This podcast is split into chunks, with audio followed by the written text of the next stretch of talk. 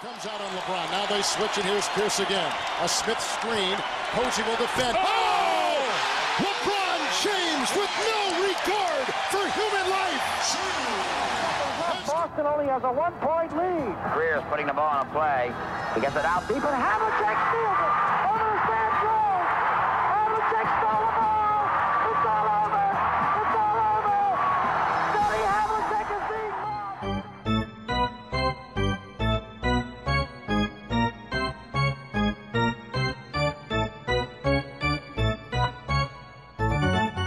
Está desempregado. É alto, grande, com boa capacidade de impulsão, está disponível para proteger ativos valiosos na guerra nas alturas e promete que se vai portar bem. Pode haver um salário de 15 mil dólares diários à sua espera. Não. O podcast de 24 segundos não se tornou um agregador de ofertas de emprego. Hoje, no segundo episódio, falamos do curioso contrato do Dwight Howard com os Lakers, de Anthony Davis e fazemos ainda um balanço da primeira fase de grupos do Mundial de Basquetebol. Eu sou o Rui Silva e tenho comigo o Pedro Barbosa. Olá, Barbosa. Olá, Rui, tudo bem? Tudo bem? Estás preparado? Preparadíssimo, preparadíssimo, vamos a isto. Uh, não há forma de fugir à notícia, à, à principal notícia desde, desde a última vez que falámos, que foi e que, Uhum. que tentámos antecipar, e que é o Dwight Howard nos Lakers. Sim, não há, não há. Eh, depois, depois de falhar, depois de falhar a contratação do. eh, aliás, não falhou, mas depois do Boogie Cousins ter, ter ido abaixo com, com lesão e termos dado até naquele último programa alguns nomes para, para fazerem parte dos Lakers, os Lakers, que lá está, que são uma organização, tal como eu lhe chamei, são os Knicks da Califórnia, eh, decidiram ir buscar alguém com, com high profile, não é? E que já tinha uma história com a equipe e, portanto, decidiram-se por Dwight Howard. Eh, foi a decisão mais óbvia diria eu, e portanto vamos, vamos a isto, vamos discutir esta decisão que está, que está, que está a animar a NBA. Eu comecei com aquela brincadeira e acho, acho o contrato muito curioso. Uh, Uhum. Eu vou ler aqui um, um tweet que eu li logo na altura. O, o contrato é o chamado Summer Contract. Uh, Não tem nada de, de proteção, nenhuma proteção, portanto ele pode ser dispensado a qualquer momento e não ganha mais nada. Uh, mas vai ganhar 14.490 dólares por cada dia que estiver no plantel. E esta contabilidade começa a 21 de outubro. Já, já tinhas já tinhas deparado com alguma coisa deste género? Não, em jogadores deste perfil eh, e com capacidade para dar eh, esse, esse tipo de coisa acontece quando eles vêm da J-League para jogar eh, uma semana na equipa, para cobrir uma onda de lesões ou, ou algo que o valha. Eh, este, tipo de, este tipo de contrato num jogador deste perfil, numa equipa ela própria também deste perfil, e que é esperado que seja um jogador com algum impacto, de facto nunca, nunca não me lembro de ter existido, mas como teremos até a De falar, acho que acaba por proteger, acaba por proteger amb- ambas as partes até, eu diria. Achas que é o maior atestado de desconfiança à- às promessas que o Dwight Howard fez, que, que era uma pessoa diferente e que o ego dele já tinha morrido? Acho que, eu acho que essas declarações até vêm mais no sentido de, de arranjar uma equipa e de se portar bem do que, do que propriamente do que propriamente hum, virem do vácuo, do nada. A questão aqui é, eh, é o contrato, em primeiro lugar, é o contrato possível para uma equipa que tem muito dinheiro investido num jogador que se lesionou e que vai falhar a época toda.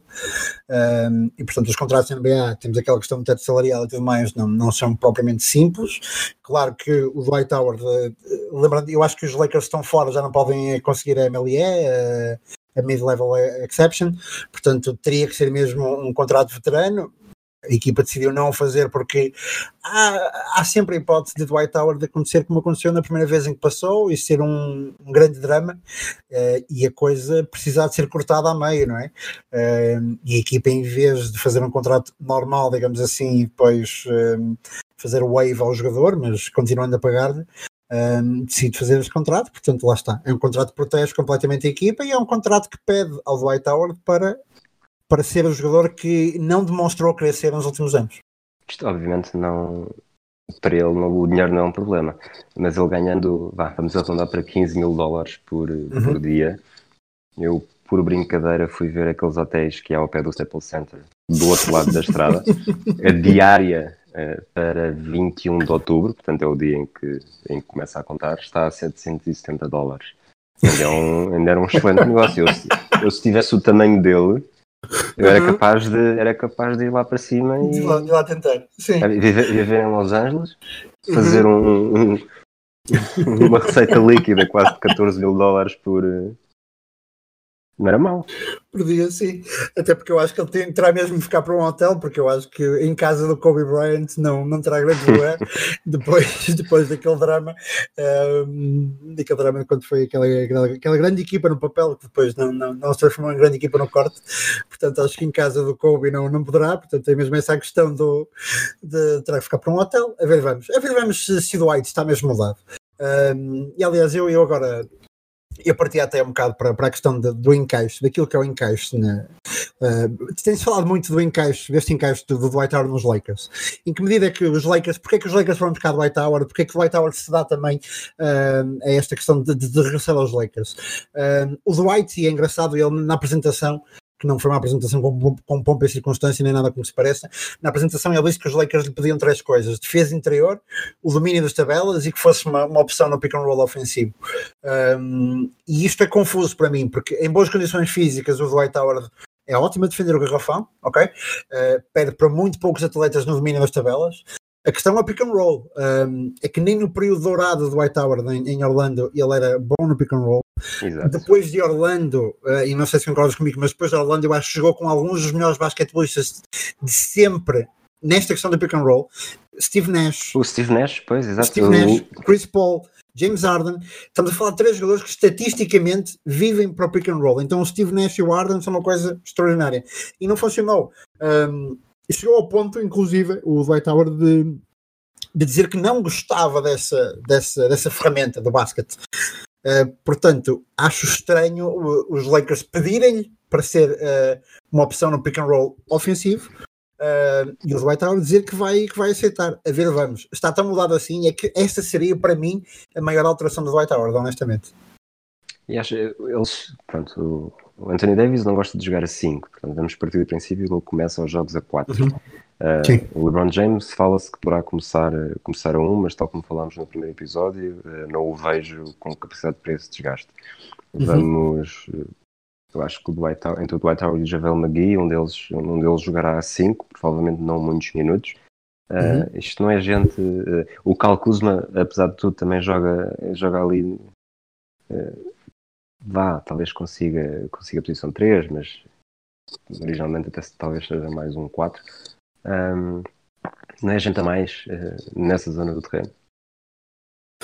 Sim, talvez, talvez. Eu acho que, aliás, eu acho que o Javel McKee vai começar os jogos. Eu acho que o Dwight eh, está mais ou menos confirmado que o Dwight Howard virá, virá do banco, o que não quer dizer que não faça depois mais minutos era que o Javel McKee. Eu acho que eu vejo demasiados entraves a uma equipa que gosta tanto de spacing eh, como são as equipas do LeBron James. E eu acho que ter, por exemplo, ter Rondo na posição 1, mais Dwight Howard na posição 5, apesar de, de ok, Cal Kuzma, uh, Anthony Davis são boas opções para esticar o jogo, mas ter estes, estes dois jogadores, o Rondo porque não é um, não, não é um perigo da linha de três pontos, embora seja, claro, muito mais perigoso do que o Ben Simmons de- desta vida. Um, o Dwight Howard não é também uma opção, então, o Dwight Howard eu acho que tem dois, dois eh, lançamentos de três pontos eh, conseguidos em toda a carreira. Um, e isto começa a pôr alguns problemas, ter esta gente ao mesmo tempo não me parece viável. Um, mas sim, eu acho que há muita gente no frontcourt dos, dos, dos Lakers. Acho que há uma equipa aqui com há uma equipa de facto com muitos problemas para resolver. Depois há Frank Vogel, eu não sei até que ponto Vogel encaixa no meio disto tudo. Eu acho que houve um Vogel, acho que houve um Vogel em Orlando e houve um em Indiana. Completamente. Um, não sei onde é que encaixa Vogel no meio disto tudo. Uh, falta-lhe, porque não, Roy Hibbert também já passou pelos Lakers, porque não também dar uma ajudinha aqui no frontcourt e voltar, e voltar a ser treinado pelo, pelo Frank Vogel, Um, mas, mas é, há Vamos- muitos problemas para resolver do ponto de vista tático. Vamos Uhum. concentrar-nos num, num aspecto positivo e ainda antes de ele chegar aos Lakers, partilhou um vídeo a lançar três eh, do canto e acho que acertava dois ou três seguidos. Eu, entretanto, quando estás a falar, fui confirmar, não são dois, são seis, mas acaba por ser Sim. acaba por ser uma diferença residual. Ele tem desde 2004 a 2005 tentou 63 triplos, acertou 6, quando nem sequer chega a 10% de eficácia. Sim, Mas exatamente. Não, achas que um cenário, o cenário mais, mais favorável para estes Lakers acaba por ser o Anthony Davis joga mais minutos a 5 do que achava. Um, o LeBron James, acima de tudo, que não há lesões, não é? Isso vai, Uhum. ser, vai ser fundamental, sobretudo no, no LeBron e no Anthony Davis.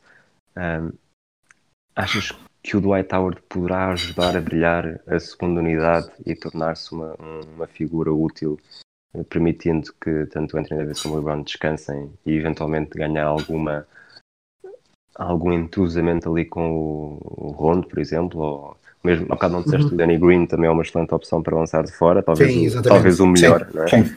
Uhum. Um, é este o melhor, o melhor cenário possível para os Lakers.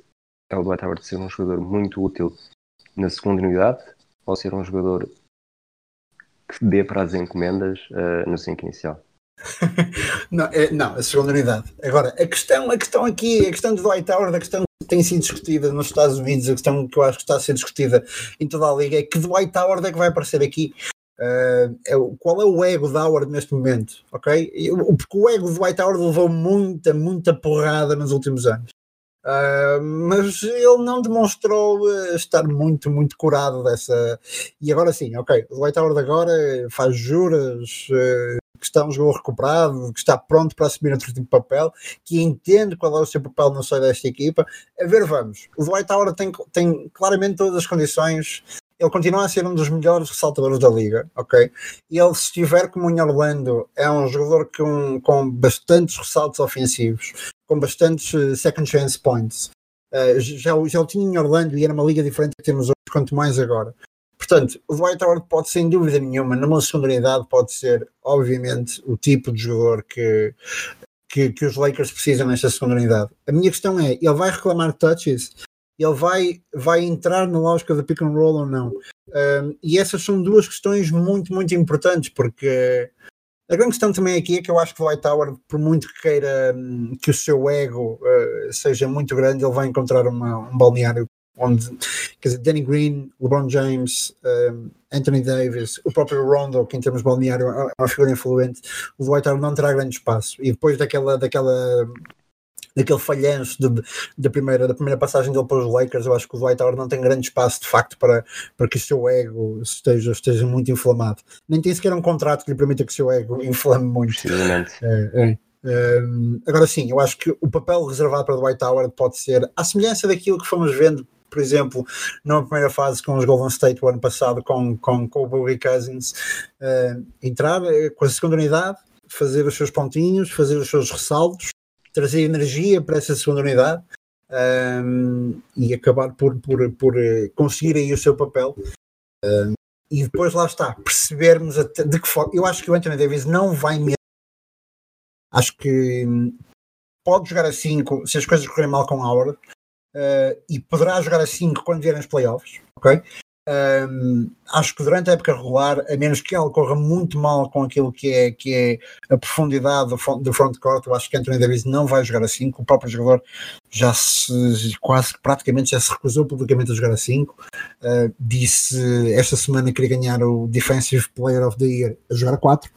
Portanto, eu acho mesmo que ele vai jogar a 4, que vai ser essa opção de spacing, que, que vai querer mostrar à liga que é, um, que, é um, que é um jogador muito, muito influente, mas a partir dessa posição 4. Portanto, o Dwight Howard tem um papel aqui muito importante, ele não pode querer ser maior do que o papel que está reservado para ele. Eu, quando, quando jogava futebol, tinha um treinador que tinha uma expressão que faz todo o sentido para aplicar aqui, que é como o teu queijinho. Eu acho que é isso que ele vai ter. acho que é isso que ele vai ter de fazer. Ele vai ter de perceber que tem uma missão, tem uma missão muito específica, uhum. uh, e é esse papel que ele vai ter de desenrolar. E, e se, não, se, não, fizer esse papel, vai embora e há de, há de haver outro, outro grande disponível para fazer uma experiência. Porque, para todos os efeitos, eu acho que até, até fevereiro se perceberá em que ritmo é que os Lakers estão e eles querem estar, querem estar bem em abril, não é, não é logo a abrir em Exatamente. outubro. Uh, continuando, eu acho que, que diz-se muito que nunca se deve voltar a um sítio onde se foi feliz e o Dwight Howard já tentou vários sítios, só foi feliz em Orlando, portanto está a voltar aos Lakers, pode ser uma boa, uma boa oportunidade e, e o meu instinto, por acaso, uh, diz-me que, que ele vai ser melhor do que, do que a maior parte das pessoas pensa. O que é que tu achas? É que, se eu tivesse, se tivesse de apostar por dinheiro, achas que ele vai ser um sucesso? Vai passar pelos intervalos da chuva ou nem sequer chega a dezembro? Vai? Todas essas questões eu acho estão sempre ancoradas em, em, expectativas, ok? E tendo em conta que as expectativas estão no ponto mais baixo da carreira do White Howard, eu acho, que, eu acho mesmo que o Howard, mantendo uh, os índices físicos, vai ser um sucesso. Acho mesmo. Uh, acho que o Dwight Howard é um jogador de facto é dos jogadores que mais leva na liga, que mais leva por tabela, que os adeptos mais, eh, mais gostam de, de bater, digamos assim, em sentido figurado. A grande questão é que o Dwight, opa, o Dwight Howard sai de Orlando, aquela época nos Lakers é para esquecer, mas as pessoas também têm que se lembrar que aquela época é para esquecer para o Dwight, mas também é para esquecer para o Kobe, é para esquecer para o Nash, aquela época é para esquecer para muita gente. Como antes dele já tinha sido para esquecer a época em que o Karl Malone tentou ir ganhar um título aos Lakers. Portanto, essas experiências nem sempre dão certo, naquele caso não deu mesmo certo, depois havia Ron Artest também, muita gente ali à mistura. Depois, a, a, a questão do Dwight Howard em Houston, é preciso perceber que Houston também era uma equipa bem mais disfuncional do que é hoje em dia. É preciso perceber que o próprio James Harden também vinha de, de uma equipa onde Oklahoma em que precisava de ver o seu ego também mais, mais uh, cheio e portanto houve ali uma luta também e Dwight mas a performance do Dwight Howard não foi, não foi terrível em, em Houston. Uh, eu não posso considerar que tenha sido uma performance terrível, teve bons momentos especialmente com, com Kevin McHale.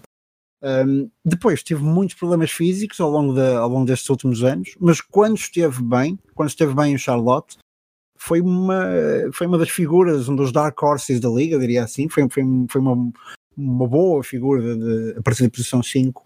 Um, e se, se, os Lakers tiverem acesso a esse Dwight Tower de, de, Charlotte, eu acho que, eu acho que será, será extraordinário para toda a gente.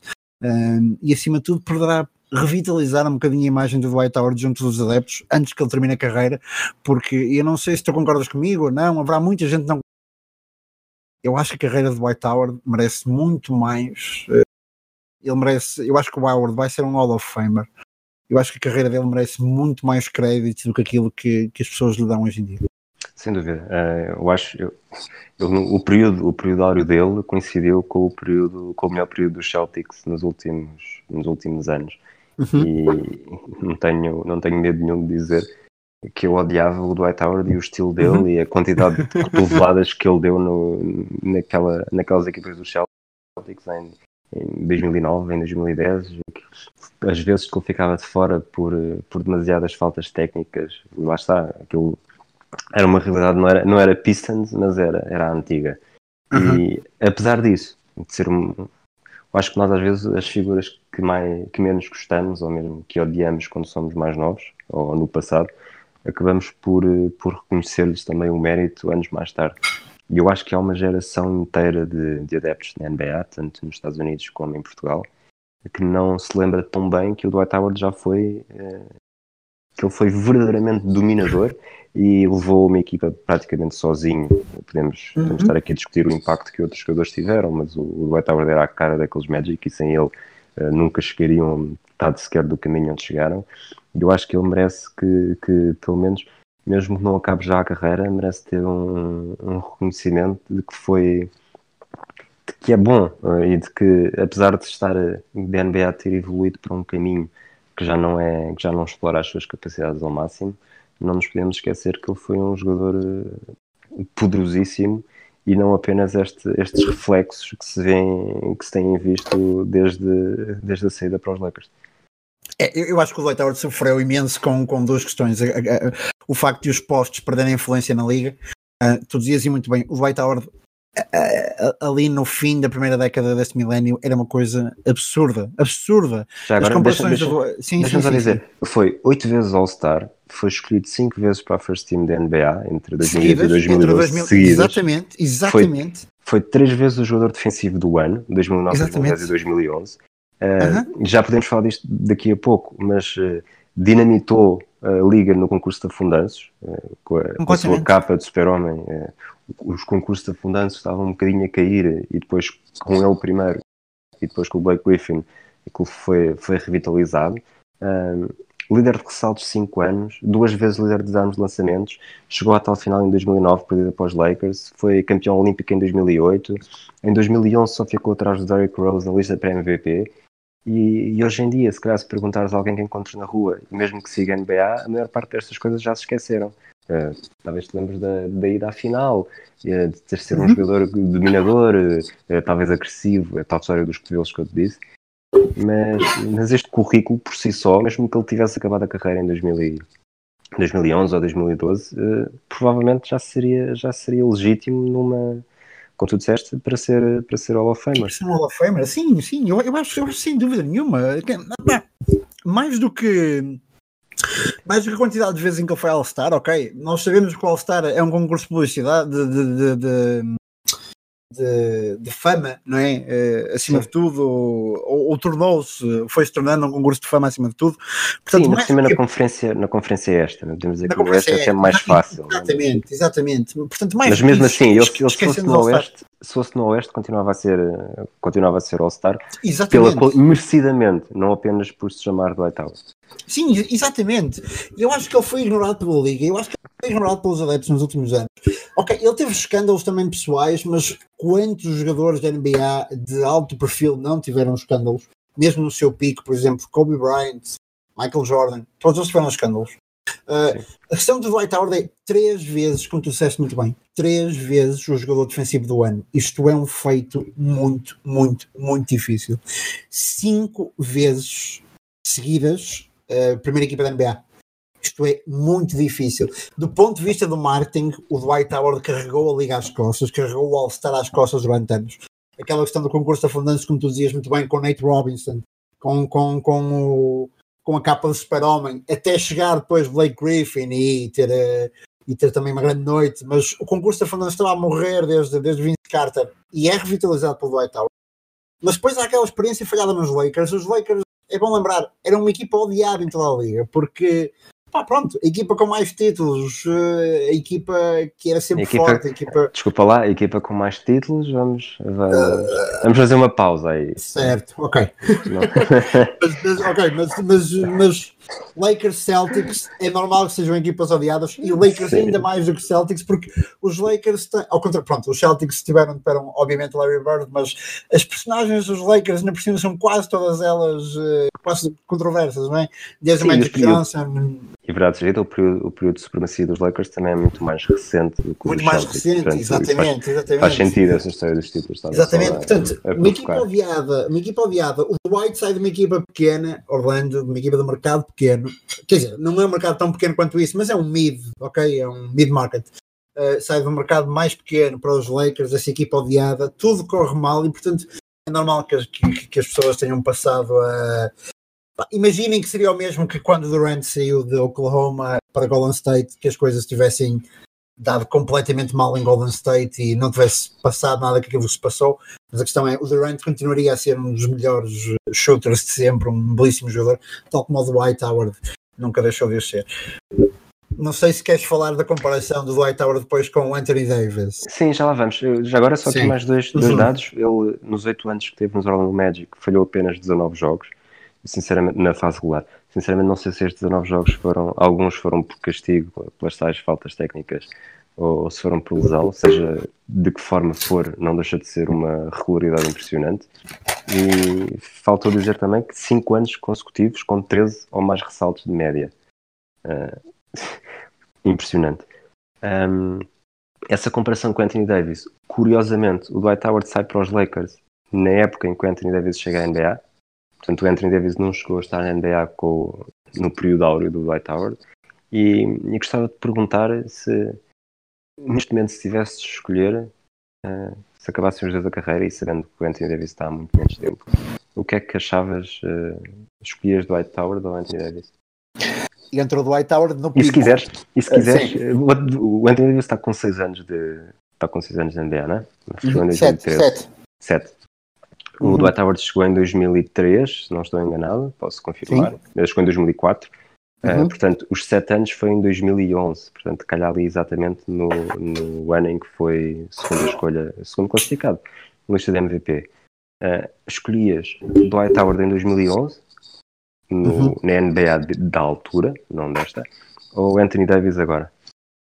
É, Dwight Howard, Dwight Howard. Isto, é, isto, é, isto pode ser polémico, pode ser polémico para os nossos ouvintes mais novos, pode ser polémico mesmo para os, para os ouvintes mais velhos, e eu escolhi a Dwight Howard.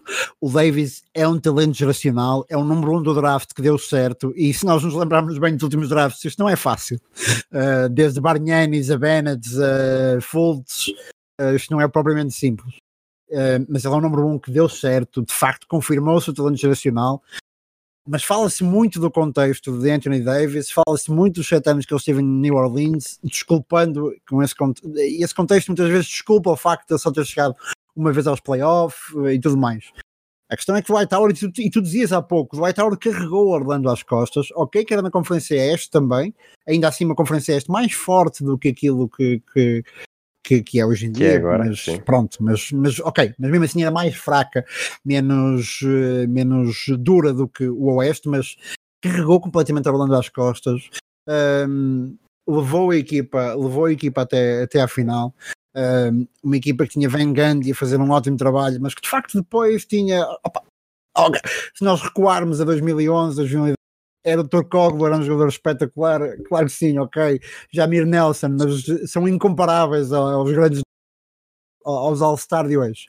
Um, e Dwight Howard quase nunca falhou os playoffs em Orlando, uh, chega a ir à final. O Anthony Davis foi um ano aos playoffs não conseguiu alterar significativamente o estatuto da equipa. Aliás, eu diria até que a, a, a, melhor coisa, e não me insultem por isso, tentem perceber o que eu estou a dizer, mas a melhor coisa que o maior legado que Anthony Davis vai deixar aos. Um, a, a, New Orleans é a sua saída e aquilo que a equipa conseguiu em troca, ok? Uh, Williamson, os tipos que eles conseguiram aos Lakers, uh, e esse para mim vai ser o seu maior legado. Um, e portou-se mal também, Anthony Davis na saída, mas aí Dwight Howard também se portou mal na saída de Orlando, uh, portanto não é, não é por aí. Mas em termos de jogo, dentro da quadra, quem é que eu escolhia? Dwight Howard. Era dominador de uma forma, uma forma absolutamente incrível. Uh, no pico, era o melhor jogador defensivamente da NBA, era o melhor ressaltador, era o melhor bloqueador da NBA, era um talento debaixo do, do cesto, só ao nível do, do, do Shaquille O'Neal e, e, e da parvoíce que era o domínio brutal físico do Shaquille O'Neal. Portanto, esse Dwight Howard nessa liga mais do que o Anthony Davis agora, sim. Não sei se tu vais com Howard, se vais com Davis, já agora quero ouvir-te. A minha resposta imediata até, até porque eu sou, lá está, como disse há pouco, tendo, agora tendo a defender o Dwight Howard por achar que ele acaba por ser injustiçado. Uhum. Mas também não acho que a análise seja assim tão simples que permita dizer isso exatamente da forma que tu disseste. E porquê é que eu digo isto? Uh, a liga, os jogadores que havia em 2009, 2010, 2011, a, a qualidade média acho que era inferior à que há hoje. Concordo. Uhum. Certo. Uh, e torna-se mais difícil para um jogador para um jogador ser tão destaque como, ou seja, o Dwight Howard. Vamos esquecer o Dwight Howard. O LeBron James com quatro gatos pingados no, em Cleveland conseguiu levar a equipa à final também. né? Não, Obviamente. Assim. e o Willie Gibson. Mas o, o, okay, okay. o LeBron James é, é, melhor do que o Dwight Howard, não estamos aqui a comparar isso, mas é, era possível. Hoje em dia, o LeBron James, uhum. com uma equipa daquela qualidade média, sim, nunca sim. conseguiria levar nem sequer no Oeste uma equipa à final. Certo, é, certo. E é preciso ter em conta isso. Outra coisa que é preciso ter em conta é o estilo que havia na NBA em 2009, 10, 11, naquele período mais alto uhum. do Dwight Howard, também era um período que favorecia o domínio de um posto muito bom a posição do Anthony Davis, é a vantagem do Anthony Davis? Ele salta muito bem, uh, tem um, consegue, consegue transportar a bola, uh, lança de fora, ainda poderia talvez devesse lançar um bocadinho melhor e nos Lakers vai, vai precisar disso. É um jogador moderno, tem, tem o protótipo de jogador completo, consegue defender várias posições, é muito difícil travá-lo, mas está ali numa. Estamos numa fase em que da posição 1 à posição 5 as diferenças são muito poucas e há muitos bons jogadores que não conseguem ter esse impacto tão grande. E em, na altura do Dwight Howard, ele, a ser como era, conseguia controlar um jogo do início ao fim como queria. Portanto, uhum. eu tendo para o lado do Dwight Howard, mas acho que a, a própria conjetura, fazendo mesmo as proporções, acho que é difícil uh, analisar Anthony Davis à mesma luz, eh, correndo o risco de ser, de ser injusto. Sim, eu acho que isso também diz muito da própria liga, não é? Como é que ok, analisarmos jogadores com 30 anos diferentes por causa de serem eras completamente distintas. Uh, por isso é que é quase incomparável. Não, não podemos falar de, do Will Chamberlain, compará-lo com o LeBron James, ou o Kareem Abdul-Jabbar, ou mesmo Michael Jordan versus LeBron James. Sim. Mas isto diz muito também sobre a evolução da liga. Nós temos algumas dificuldades em termos de contexto a comparar jogadores, a fazer uma comparação com 9 anos de diferença, ou, ou, ou 7 ou 8. Uh, a liga de facto tornou-se muito diferente. O nível médio da liga de jogadores é o mais alto de todos os tempos. Eu não tenho grandes dúvidas, ok? Um, eu não tenho absolutamente, tenho absolutamente zero contra Anthony Davis, mas eu preciso mesmo de ver mais da parte de Anthony Davis, porque mesmo essa questão, tu dizias e muito bem, ok, Dwight Howard levou uma equipa às costas, Davis não levaria não, não conseguiu levar essa equipa às costas porque a qualidade média dos jogadores é muito mais alta, certo? No entanto, nós vimos este ano que passou Nikola Jokic ok, o cast de Nikola Jokic era bastante melhor do que esse LeBron James que falaste, do que o cast de, de Dwight Howard também, mas Nikola Jokic leva os Denver Nuggets a ter um dos melhores registros da liga e depois aos playoffs. Damian Lillard, ano sim, ano sim, ano sim, continua a levar Portland a altos voos, continua a passar inclusivamente um, playoffs, não é? Continua a passar rondas de playoffs com uma equipa que também não tem propriamente o melhor cast, ou melhor, esse cast de Damian Lillard e à sua volta está a tornar-se progressivamente melhor, mas também muito à custa da capacidade de liderança de, de Damian Lillard. E é isso que eu questiono em Anthony Davis, é a capacidade de liderança. Outra coisa, eh, LeBron James está com a idade que está, LeBron James não será muito mais anos o macho alfa, peço desculpa por dizer assim, mas não será durante muito mais anos a first option uh, dos Lakers. Uh, e aí eu acho que é aí que entra Davis. Davis é o homem para depois carregar esta equipa, como carregaram tantos antes dele, uh, porque os Lakers são uma equipa, sempre foram uma equipa muito estrelocêntrica, digamos assim, não é? Nunca foram, os títulos dos, dos Lakers nunca foram como o título dos Pistons, nunca foram Sim. em prol da, da equipa. Sim, mas somos por aí, uh, quase nenhum título foi como o título dos Pistons, não é? Mas, Sim, mas percebo o que estás a dizer, houve sempre, houve sempre houve, há a geração Kobe, há a geração Magic, há a geração. Uh, é, é, é, com, com, com, com Karim, com yeah. Wilt, com, com o que é que seja, mas. E sim. o George Mikan, sim, são. Sim, exatamente. Os títulos dos Lakers, sendo 16, consegues dividir por 4 quatro jogadores diferentes. Exatamente, uma equipa muito estrela-ocêntrica, digamos assim, não é? Uh, e vamos ver se Davis é capaz de ser esse jogador que, que, que, leva, que leva os Lakers adiante ou não. Mas eu volto a dizer, uh, toda esta nossa comparação, toda esta nossa conversa, nós não estamos a falar do contexto atual. Eu nunca na vida escolhi Dwight Howard à frente de Anthony Davis hoje em dia, nem nada como que pareça, e tive muitas dúvidas a fazer este exercício. Uh, entre escolher este Anthony Davis ou aquele de há 9 anos, aquele Howard, tive imensas dúvidas, portanto, sem beliscar minimamente a qualidade de Anthony Davis, e aliás, acredito que o grande sucesso desta época, mesmo desta época, vai passar por Anthony Davis, mais do que por LeBron James, passará por Anthony Davis. Eu acredito mesmo nisto. Uh, vamos a ver se, se, se o jogador está pronto para, para, se tem o que é preciso. Se tem o que é preciso para. Pá, Kevin Durant mostrou quando saiu do Oklahoma que tinha, ok? Numa equipa que, que também não era first option necessariamente ou não era o líder, mostrou que tinha o que era necessário. Kevin Garnett, tu lembras-te muito bem, quando saiu para os Celtics, Uh, mostrou também, não sendo a primeira opção, não sendo o líder daquela equipa, mostrou que tinha o que era necessário quando, quando saiu de Minnesota, quando muita gente questionava o Kevin Garnett, ele mostrou também que tinha o que era necessário para ser campeão. Um, Kawhi não precisava de mostrar porque já tinha sido campeão em, em San Antonio, mas pronto, muitos, muitos jogadores vão mostrando, saindo dos contextos iniciais, que têm o que é necessário.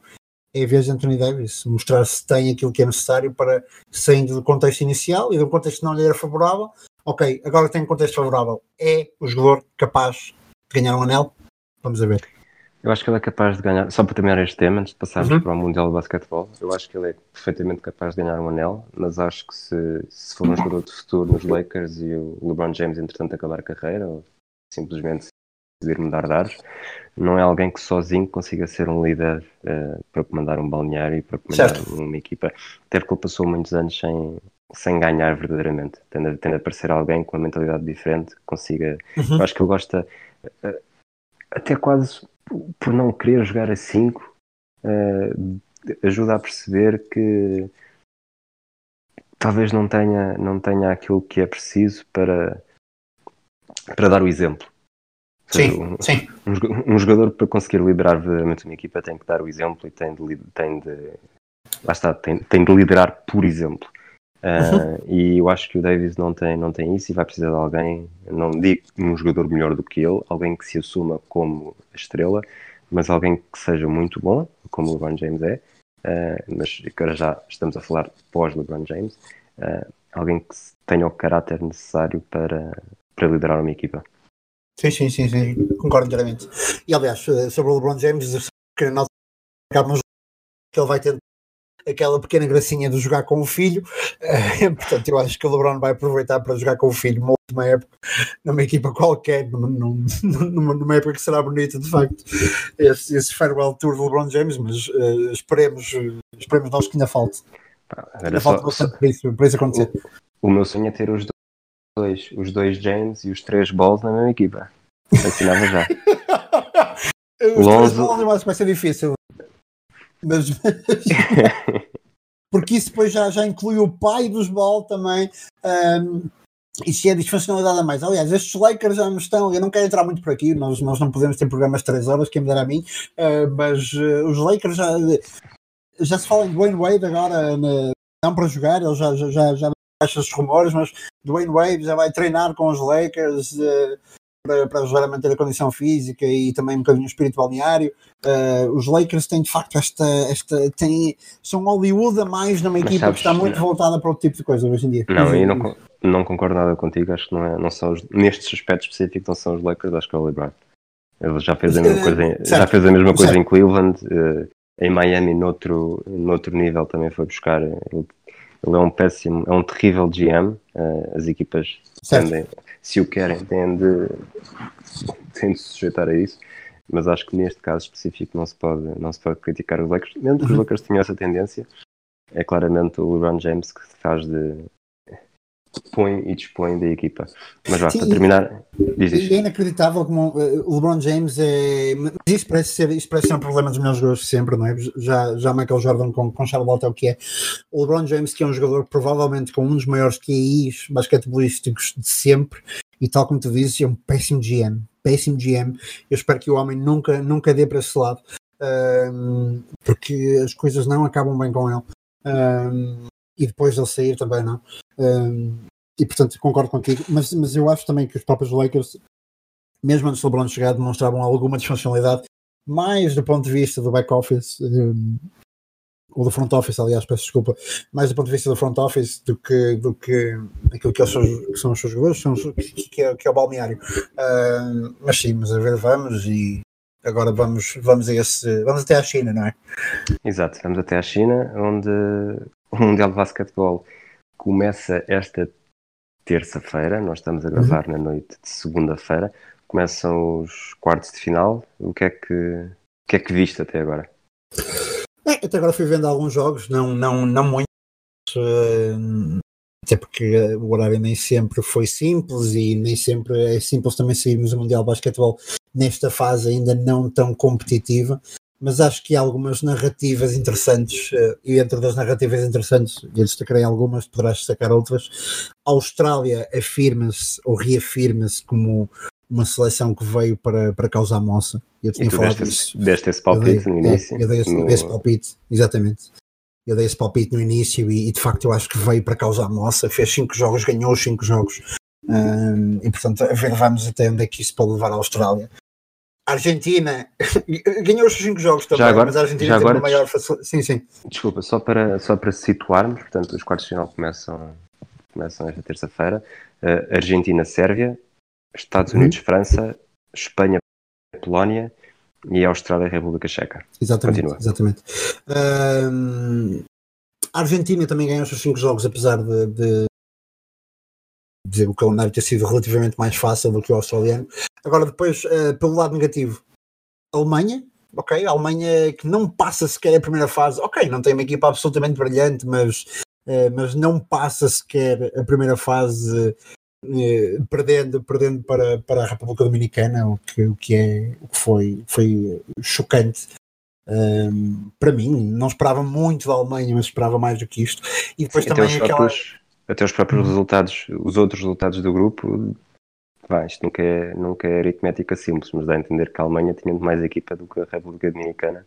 Sim, exatamente, exatamente, exatamente. Uh, portanto, eu acho que foi, foi um mini choque esta, esta eliminação da, da Alemanha. Depois, a, Grécia e o Brasil, que, que andaram, foram protagonistas desta primeira fase do Mundial, uh, mas que se eliminaram uma a outra depois, não é? Acabaram por. por uh, o Brasil acaba um bocado com as aspirações da Grécia quando, quando vence naquele jogo, naquele jogo emocionante e depois obriga a Grécia a ter de disputar o operamento contra, contra os Estados Unidos. Uh, e depois o próprio Brasil que cai, que cai frente à República Checa e portanto também deixa, também deixa um bocado um mau sabor na boca este Brasil depois aquilo que acontece. Depois só por último, qual era a outra, o outro destaque que eu queria dar? A Sérvia, que até vinha batendo recordes de diferença pontual na história dos campeonatos do mundo, há um diferencial pontual, mesmo com um jogo perdido, de 151 pontos a favor da Sérvia, uh, que é mais se aproxima apenas dos Estados Unidos, com 107, e que depois, basicamente, por causa de, um, de uma falta técnica e de uma expulsão, uh, por causa de um protesto, uma falta na marcada, por causa do Nikola Jokic, acaba por, uh, por perder com, com, com a Espanha. Não saberíamos se teria ganho ou não, mas, mas acaba por perder com a Espanha uh, e por ter que cruzar com, com, com os Estados Unidos. Portanto, antes de falarmos mesmo nos quartos de final, estes seriam os meus, os meus takeaways daquilo que foi até agora o Mundial.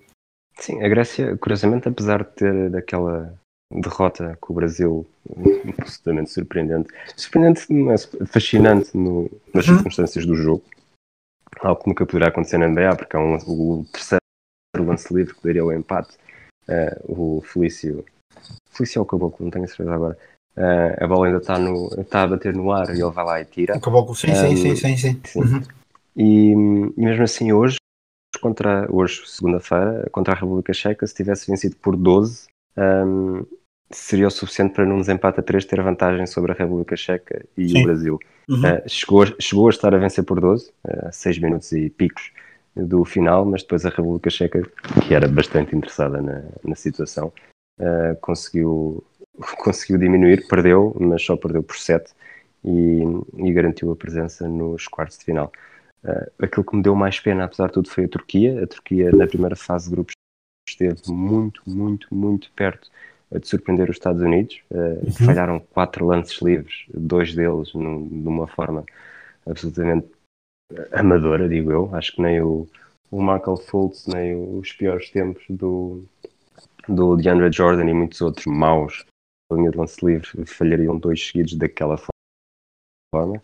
Um, e depois passam de uma da equipa que esteve mais perto de bater os Estados Unidos a eliminados na, na primeira fase. Sim, sim, exato, exatamente. É, e, teria, e teria mudado um bocadinho a paisagem se tem, se tem passado, teria mudado para, para, para, para muita gente e para os próprios, obviamente, mas para, para, para, algumas outras equipas a passagem, a passagem do, do, Mundial.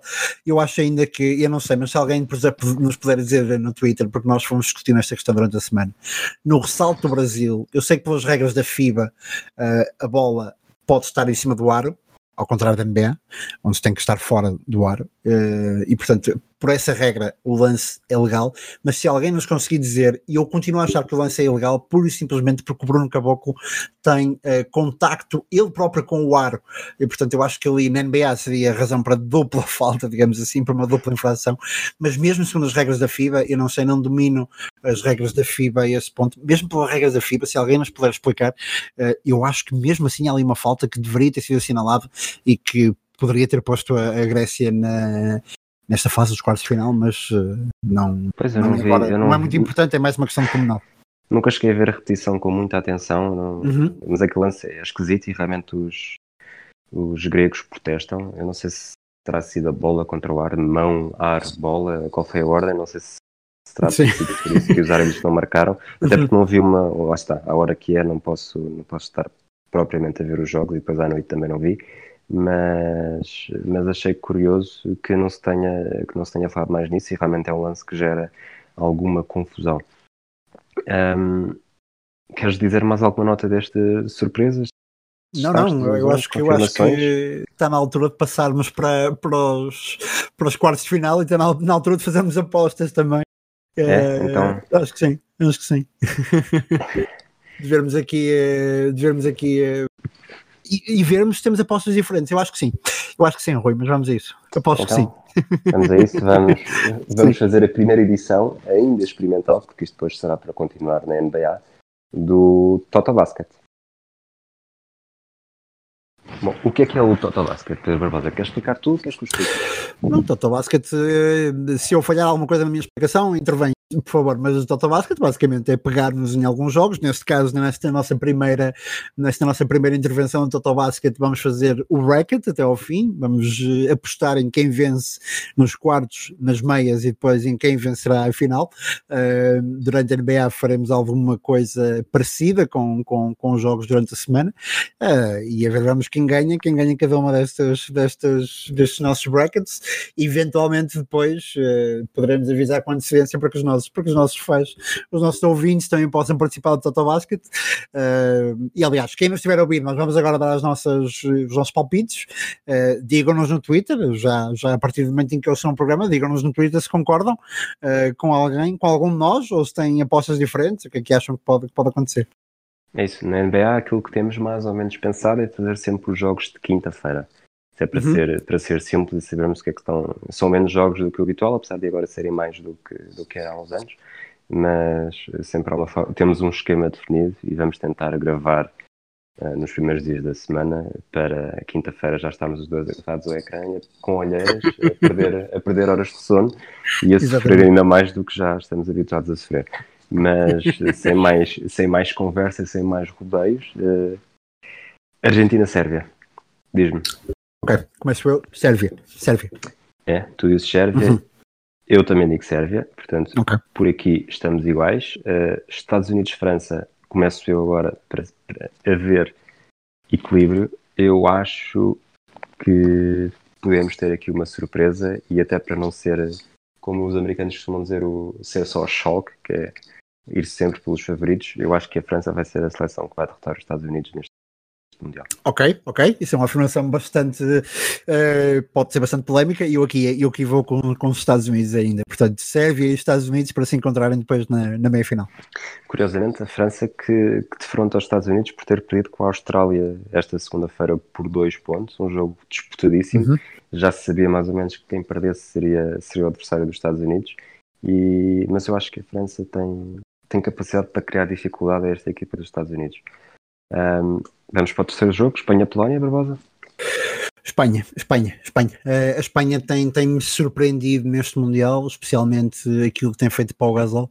Uh, não me tem surpreendido, nós sabemos que a Espanha é sempre está sempre na altas favoritas, mas tem-me surpreendido a fome com que os espanhóis têm jogado. E portanto acho que não vão ter aliás, acho que vai ser sinceramente o jogo mais desequilibrado dos quartos de final este Espanha-Polónia e portanto eu tenho eu ponho as minhas fichas na, na Espanha Ok, eu também vou com a Espanha, não tenho, não tenho nada a acrescentar. E para o último jogo dos quartos de final, Austrália, República Checa. Um, eu sei qual é que é o teu palpite e gostava que dissessemos de alguma forma diferente, mas eu acho que não consigo escapar aqui, não posso ir contra só por ser contra, portanto vou uhum. dizer Austrália.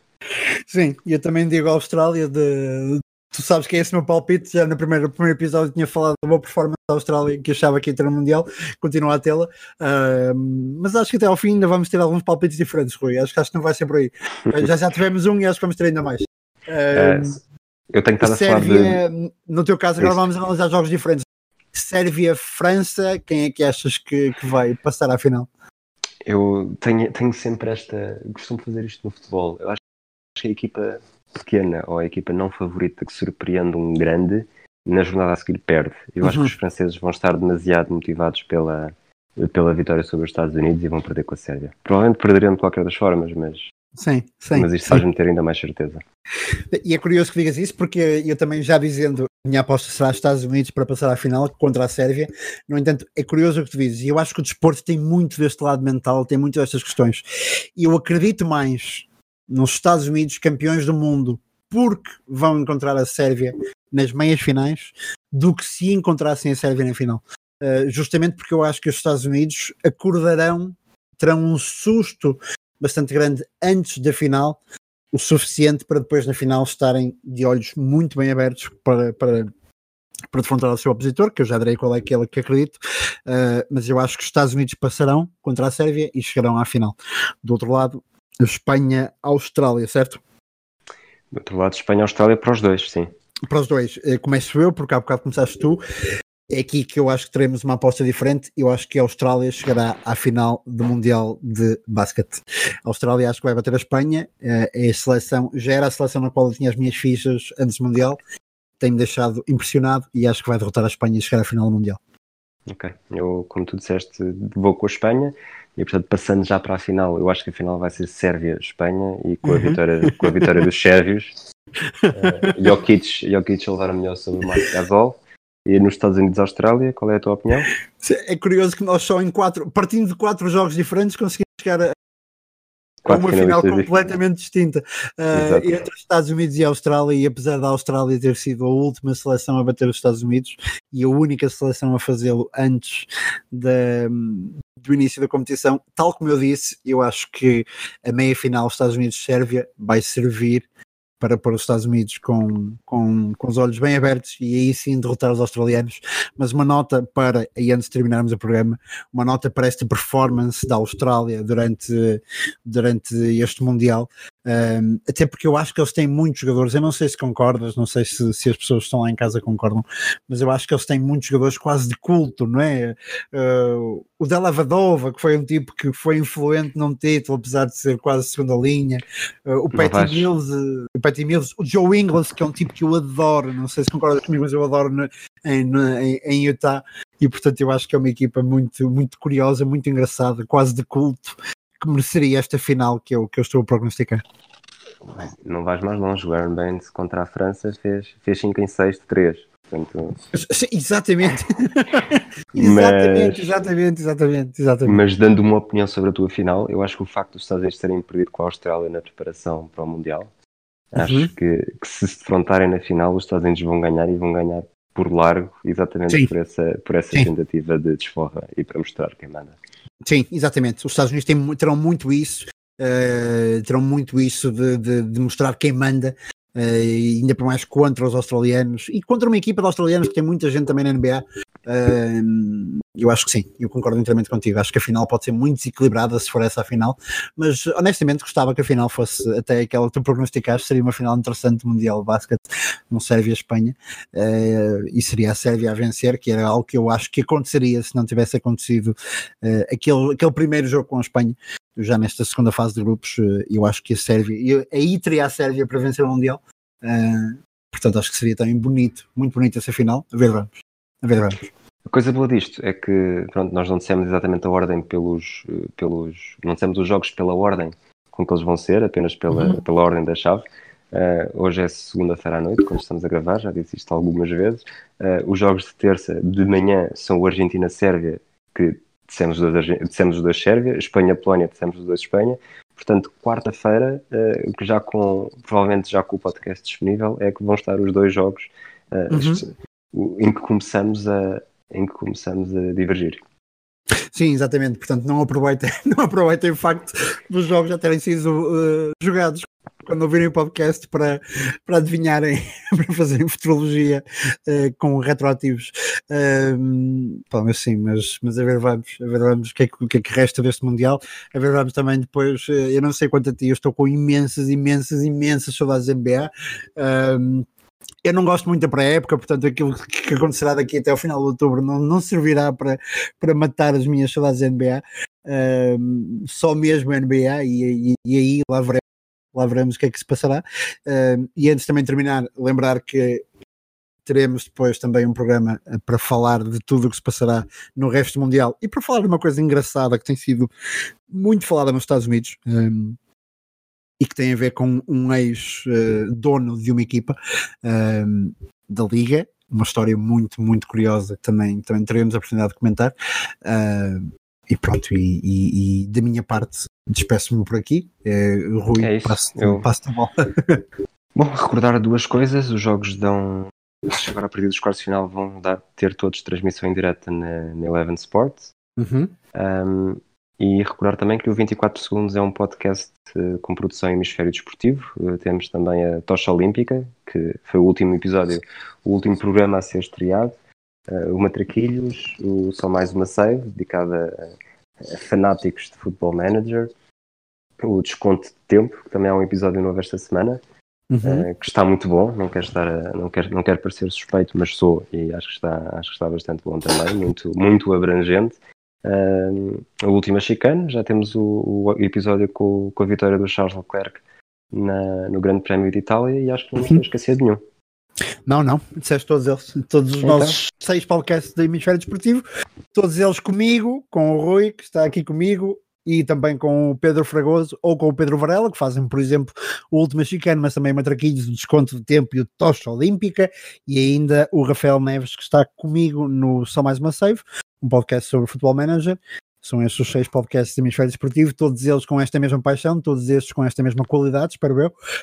Um, falem connosco, falem connosco via Twitter, nós estamos sempre, tanto eu como o Rui, nos nossos perfis pessoais, mas também naquilo que é o perfil do 24 segundos, falem connosco, preparem-se para a época da NBA que aí vem e que vamos ter um programa semanal e que vamos querer estar convosco, vamos querer ouvir-vos, quem sabe no áudio, quem sabe no ar, connosco a comentar, e vamos ter muitas coisas bonitas para falar, sempre com esta paixão, porque lá está, é velho, o velho mote da NBA, não é? O I Love This Game, estará aqui connosco também no, no podcast. É isso mesmo. Hoje foi outra vez um episódio um bocadinho mais comprido do que aquilo que queríamos, mas vamos tentar. vamos, já foi mais curto do que o primeiro e vamos tentar continuar a encurtar para ficar mesmo a distância perfeita. Um, está na altura de terminar. Esperamos que tenham gostado. Até para a semana. Até para a semana.